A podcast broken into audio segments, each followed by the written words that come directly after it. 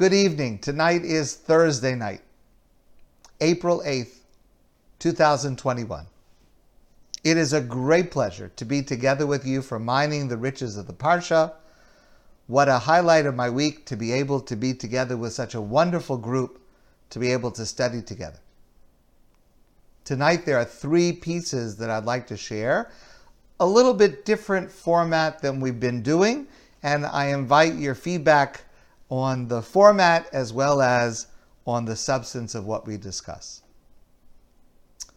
Between Pesach and Shavuos, many people have the custom to study Pirkei Avos. Pirkei Avot, Ethics of the Fathers or Chapters of the Fathers. Pirkei Avos is a volume of the Mishnah, and it contains practical lessons in how to be a better person. Pirkei Avos holds a special place in Jewish hearts.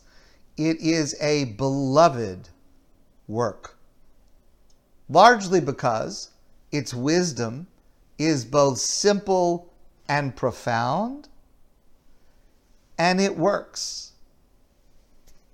So, allow me to share with you first this evening a couple of insights at the very beginning of Pirkei Avos.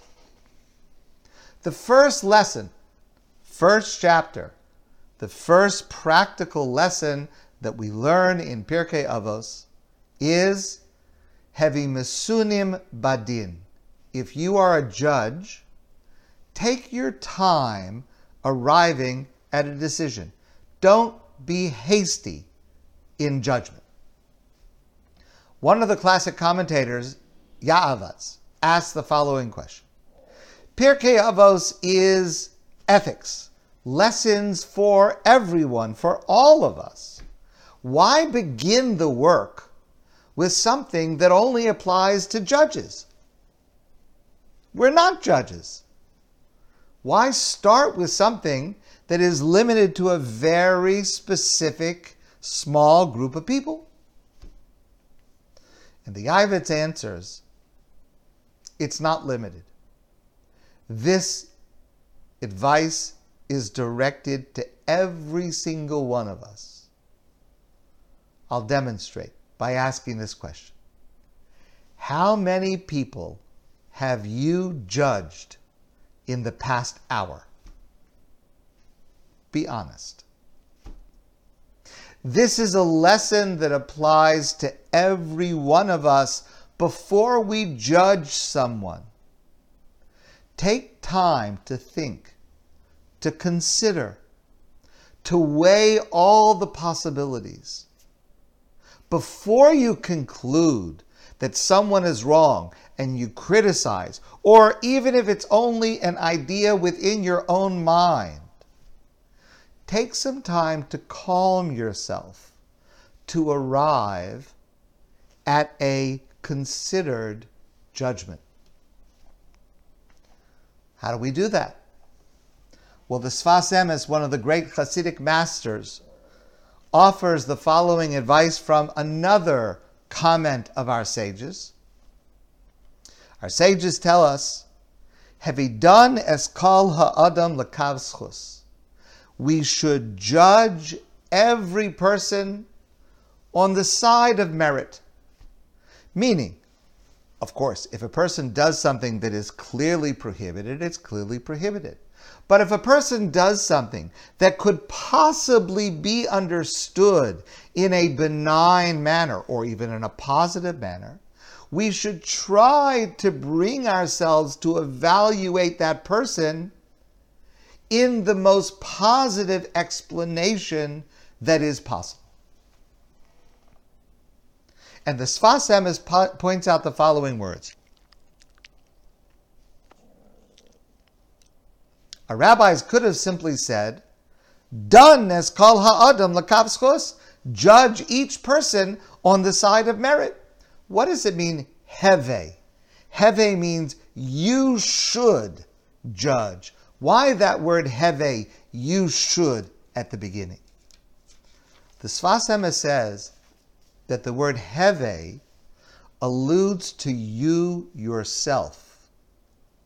In other words, judge the other person as if it was you who was doing what you see the other person doing. Because you know that if you were in that situation, if you were doing that action, would you criticize yourself? Probably not. Probably you would have a hundred excuses and reasons and explanations and rationalizations for why you're doing is okay, why what you are doing is okay. When you see someone else, find the same excuses for them that you would find for yourself. Here's a bit of a humorous insight from another source. So, the phrase, have he done es kol lekaf schus? Judge, you should judge every person on the side of merit. Lekaf schus. The word kaf has a second meaning, not necessarily related to the first. Kaf means spoon. A spoon, a silverware, a spoon. The Sefer Pnei Menachem offers the following insight. Now, maybe this does not accord with your experience, but there's something to learn from it. What do you use a spoon for? Okay, I know why most people use a spoon, but there's another use a spoon can serve. Maybe you have done this, maybe not. You can use a spoon as a shoehorn. If your shoe is tight and you have trouble getting it on, you can use a spoon, not the spoon you're using for dinner that night, okay, but you can use a spoon as a shoehorn. But just think about that for a moment. Because how does a shoehorn work? If your shoe is tight and it won't go on easy, and you use a shoehorn or a spoon to help you get it on, it doesn't make your shoe any bigger. And it doesn't make your foot any fall, smaller. It doesn't make your foot any smaller. So, how does it work? It allows you to manage. It allows you to get the job done. If you look for merit in what someone else does, if you look for it, if you want to find it, lekaf like a spoon, like a shoehorn, you'll manage. You'll find it if you're looking for it. And part of that is to realize that I am not really as perfect as I think I am, and the other person is probably not as blemished as I think they are. The Sfas Emes adds one more related message. And this is also another lesson from our sages. Al tadines chavercha ad shetagilim komo. Our sages say, Do not judge your fellow until you have stood in their place. Until you appreciate the pressures they are under, until you understand the context of their experience, until you have, to use the famous phrase, walked a mile in their shoes, don't judge. That's what our sages say. But listen to the insight of the Sfas Emes. Klomar. This means to say, the application of this principle means Lamakom chavercha i efsher lagia laolam. You will never be able to completely stand in the place where someone else is standing. You will never be able to completely appreciate the situation someone else is in, the financial situation, their natural tendencies, the pressures they face, the experiences they have had. In other words, this line of our sages is saying, don't ever do it because you will never reach that level of truly appreciating what the other person is going through. So don't judge them, ever, ever. That is the first lesson in Pirkei Avos. Masunim badin. Be very reluctant or desist altogether from arriving at judgments even within your own heart about others. If we could do this, we could transform our lives. And this would really help us to become a better person. It's the starting point to becoming a better person and it applies to every single one of us.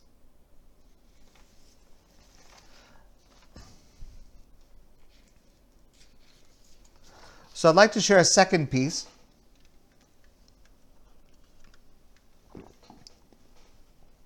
On the holiday of Shavuos, coming up in just over five weeks, we read Sefer Rus, the book of Ruth. There's a statement of our rabbis concerning the book of Ruth. Amar Rebbe Ze'era. Rabbi Ze'era said, this is from the Medrash, Megillazu, this book, this narrative, the story of Ruth, Ainba lo tuma vatara velo iser velo heter. There are no laws in it. There are no ritual laws. There are no uh, uh, commercial law. There's no there, there, there are no rules or mitzvos or laws in it. V'lama nichtava, so why is it written? L'lamdecha kamaschar tov legomle chasadim, in order to teach us the enormous reward for those who perform acts of kindness for others. Famous statement by our rabbis the statement is not really accurate because, in fact, there are a number of laws that we do derive from the book of Ruth. But more broadly, there are several topics we need to study in order to appreciate the significance of the narrative. So, what I propose is over the next several weeks, I will try to provide short pieces of this background so that hopefully when we reach Shavuos and read the book of Ruth, it will have a deeper meaning and impact on all of us. So, what I want to share now, very briefly, is kind of an introduction to the subjects that I hope to discuss with you over the next number of weeks. Sadly, today, we have a very limited and partial view of God's blueprint for life, individually and as a society. We may be aware of individual Torah mitzvos about observing Shabbos, keeping kosher, prayer, life cycle events like bris, like sit, uh, sitting Shiva, God forbid, saying Kaddish, and there are other aspects of practical Jewish observance that we know about and study and hopefully observe. But because many of the mitzvahs of the Torah are not practically applicable today, we don't see the comprehensive scope of how God wants us to live. And the truth is, when we study all of the mitzvos, we see application in such a wide focus of life. Literally, every area of life is subject to being ennobled and enlightened by the mitzvos of the Torah, both individually and collectively. For example, how does the Torah envision orchestrating a society that cares for every one of its members financially, emotionally, socially. What is a Torah social policy? In former times, when the entire corpus of the Torah was applicable, such a Torah social policy would be obvious to Jews. But certainly over the last 2,000 years, very few of us know about it because much of it does not apply to us today.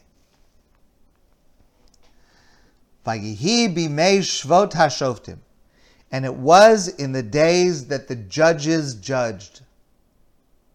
This opening of the book of Ruth places our story at a fascinating period in our history very early in our history, about 3,000 years ago. And the events in the book of Ruth overlap the events in Sefer Shoftim, the book of Judges. And the book of Judges covers the era of Shoftim, of the judges, Vayihi bimei shvot shoftim, in the days that the judges judged. And that refers to an era in Jewish history from when the Jewish people first entered Israel after traveling through the desert, and that period lasted about 400 years. So, for the first 400 years that the Jewish people were in the land of Israel, that period is known as the period of the Shoftim, the judges, because individual judges adjudicating controversies were the only structure in place. For that entire 400 year history, there was no government, there was no king, there was no bureaucracy. Jewish society operated according to the full scope of the mitzvos of the Torah. So, what did that look like? To what extent can a complete application of the commandments in the Torah run a society? The best picture that we have of what that looks like is the book of Ruth. Because in this short work, we see Torah social policy, which I hope to share with you at least several components of it uh, over the next several weeks. We see Torah social policy in action, how it worked practically when all the pieces were in place. And the book opens, the book of Ruth opens with failure, with a failure of leadership. And it was during the days that the judges judged. There was a famine in the land. ish lechem Yehuda, and a man from Beis Lechem, Bethlehem, left Lagur Biste Moav, in order to live, to sojourn in the fields of Moav. So that's on the eastern bank of the Jordan River. Remember, Bethlehem, Bethlehem is just south of Jerusalem. So this man left his home and went to live in Moab, the fields of Moab, presumably where there was no famine.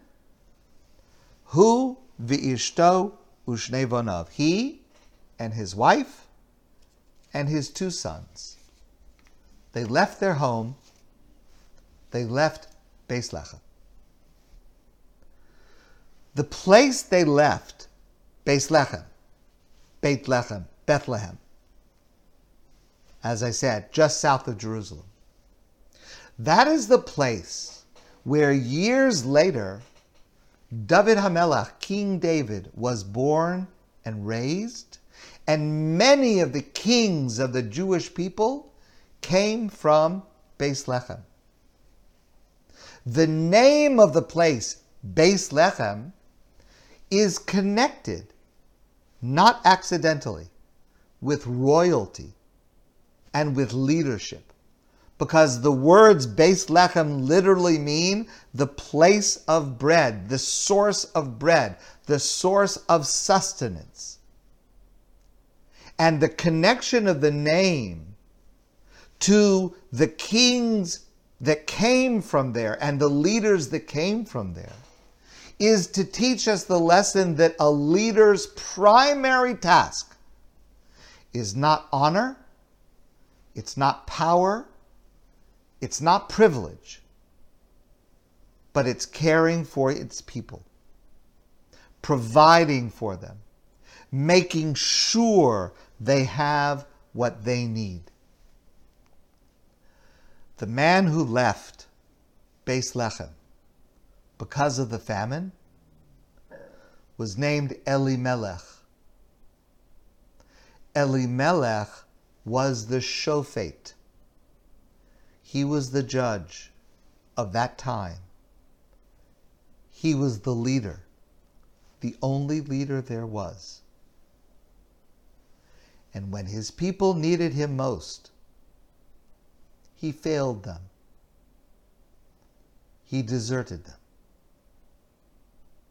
And when we meet his wife Naomi, we meet a woman who had been an aristocrat at home, wealthy, respected, powerful.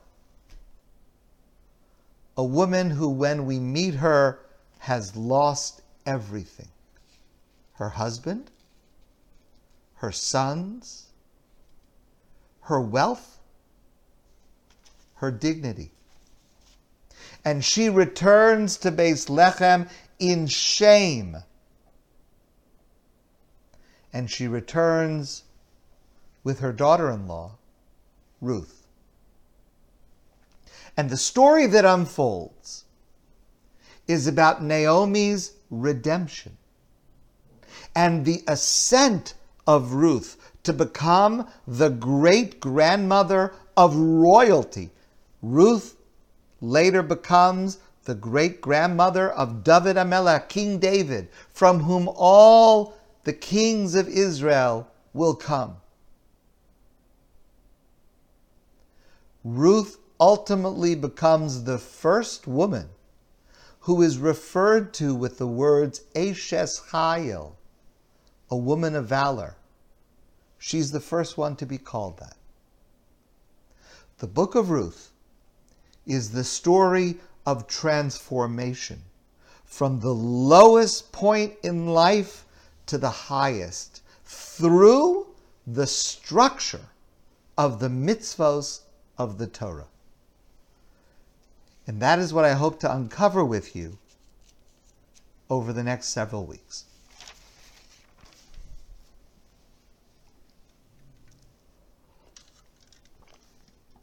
Finally, one last piece relating to this week's Torah portion, the Parsha of Shemini. I find it very difficult to discuss this narrative with you. It's difficult for me personally, and I fear, I worry about the feelings of someone who will hear the details of this narrative. We are now concluding Yom HaShoah. Today has been, the day that's coming to an end, has been Yom HaShoah, Holocaust Memorial Day. So I offer this with humility and with reticence in commemoration of the Holocaust and in tribute to the survivors, every one of whom, in many different ways, is a hero of the Jewish people. Our parsha this week, the parsha of Shmini, contains the glorious narrative of the completion of the Mishkan, the sanctuary that was built by the Jewish people in the desert, and at the same moment, an unspeakable tragedy that befell two of the sons of Aharon, the first Kohen Gadol, the first high priest, on the first day that he officiated as Kohen Gadol. The Torah says that the two older sons of Aharon, Nadav and Avihu, took an offering. Vayakrivu livnei Hashem esh zara asher osam. The Torah tells us they offered before God a foreign fire, a strange fire that God had not commanded them. We do not understand clearly what is meant by a foreign fire or a strange offering and we certainly do not understand why that action provokes the reaction that we're going to see in the next verse. Vatetze esh milifnei Hashem, and a fire went forth from God, vatochal osam, and consumed them, vayamusu lifnei Hashem. And they died before God's presence. Vayomer Moshe Aaron, Moshe then said to his brother Aharon, who had just witnessed and experienced the worst tragedy a parent can ever experience. Moshe said to him, Hu asher diber Hashem lemar bikravaya kadesh al panei kol ha'am ekabed. This is what God meant when he said, I will be sanctified to, through those who are near to me. Vayidom Aharon. And Aaron was silent. What are we meant to understand here? What are we meant to understand by Moshe's response that the death of these two holy souls reflect what it means for God to be sanctified through those who are near to him. What is Moshe saying? And what does it mean that Aharon was silent? Many of us have experienced grief, loss, trauma immeasurable sadness. What wisdom is the Torah providing for us here that we can use in our times of crisis? So, what I want to share with you is partially based on an essay by Bailey Newman. And as I've shared with you before, at a certain point in her life, she was a social worker at a Jewish school. And she tells the following story. She says one day she was in her office and a beloved young girl in grade three, a young girl that she knew and cared for, a student at this school. This young girl came into her office and started to cry. Her brother, this young girl's brother, had passed away a few months before, and like many other days, this young girl was just not able to get through class. And so she came to the social worker and sat down and cried. And she said, This little girl, she said to the social worker, my soul feels shattered. I feel like I am filled with holes. And no one seems to be able to understand what I'm going through. That's what this little girl said to the social worker. Bailey reports that tears welled up in her own eyes and she thought about how to respond. And she said to this little girl,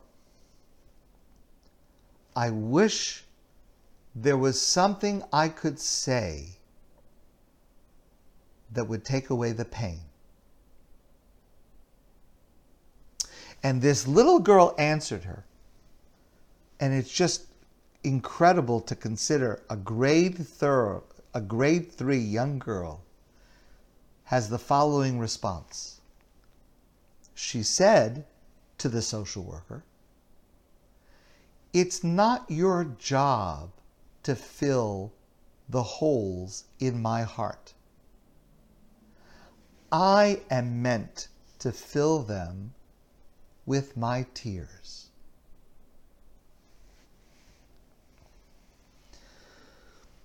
We live in a world where many of us rush to try to fill the holes in the hearts of others with God, perhaps, with theology, perhaps, with words of wisdom that we believe should help to mend the holes in someone else's heart. I confess that in years gone by, I have been guilty of this until I learned better. And the reason that we do this, to try to fill these holes in someone's heart, is partially because many of us are just not comfortable with cracks and brokenness and holes. And we want to have the capacity to fix, to fill those holes. But here's the truth it's not our job to fill the holes in someone's heart. It's not our job to fill the space. Of course, I'm talking about all of us as lay people. I'm not referring to a professional in a professional setting that actually knows the right thing to do. I'm talking about all of us in our capacity as lay people. Moshe in this week's Parsha tried to fill his brother's heart holes. Moshe felt the tragic loss of his two nephews, and Moshe was so worried about his brother and the possible threat to his brother's faith in God. And so Moshe responded to Aaron's tragedy by reaffirming theological truths that he thought would be helpful. He told Aaron that his children dying young meant that they are special to God. But Aharon responded with silence. And in his silence, he teaches Moshe. And he teaches us that there are times when our job is not to fill the heart holes. There is a time to not say anything at all. In those moments, there is simply no place for rationalization, for explanation, for understanding. When someone, God forbid, suffers the loss, the passing of an immediate relative, there is a traditional word, line of comfort that we offer. Hamakom yenachem oscha. Besoch sharavele tzion v'Yerushalayim. The way we translate that is, May the Almighty comfort you among the other mourners of Zion and Jerusalem. But the word for Almighty, the word for God, Hamakom, is an unusual choice of one of God's names. Literally, it means Hamakom, the place. The place, referring to God, the place should comfort you. And what we are really saying is, I have nothing with which to fill the hole in your heart. Only God the place within which your heart is held, the place that subsumes all holes. Only that place can be of comfort to you now.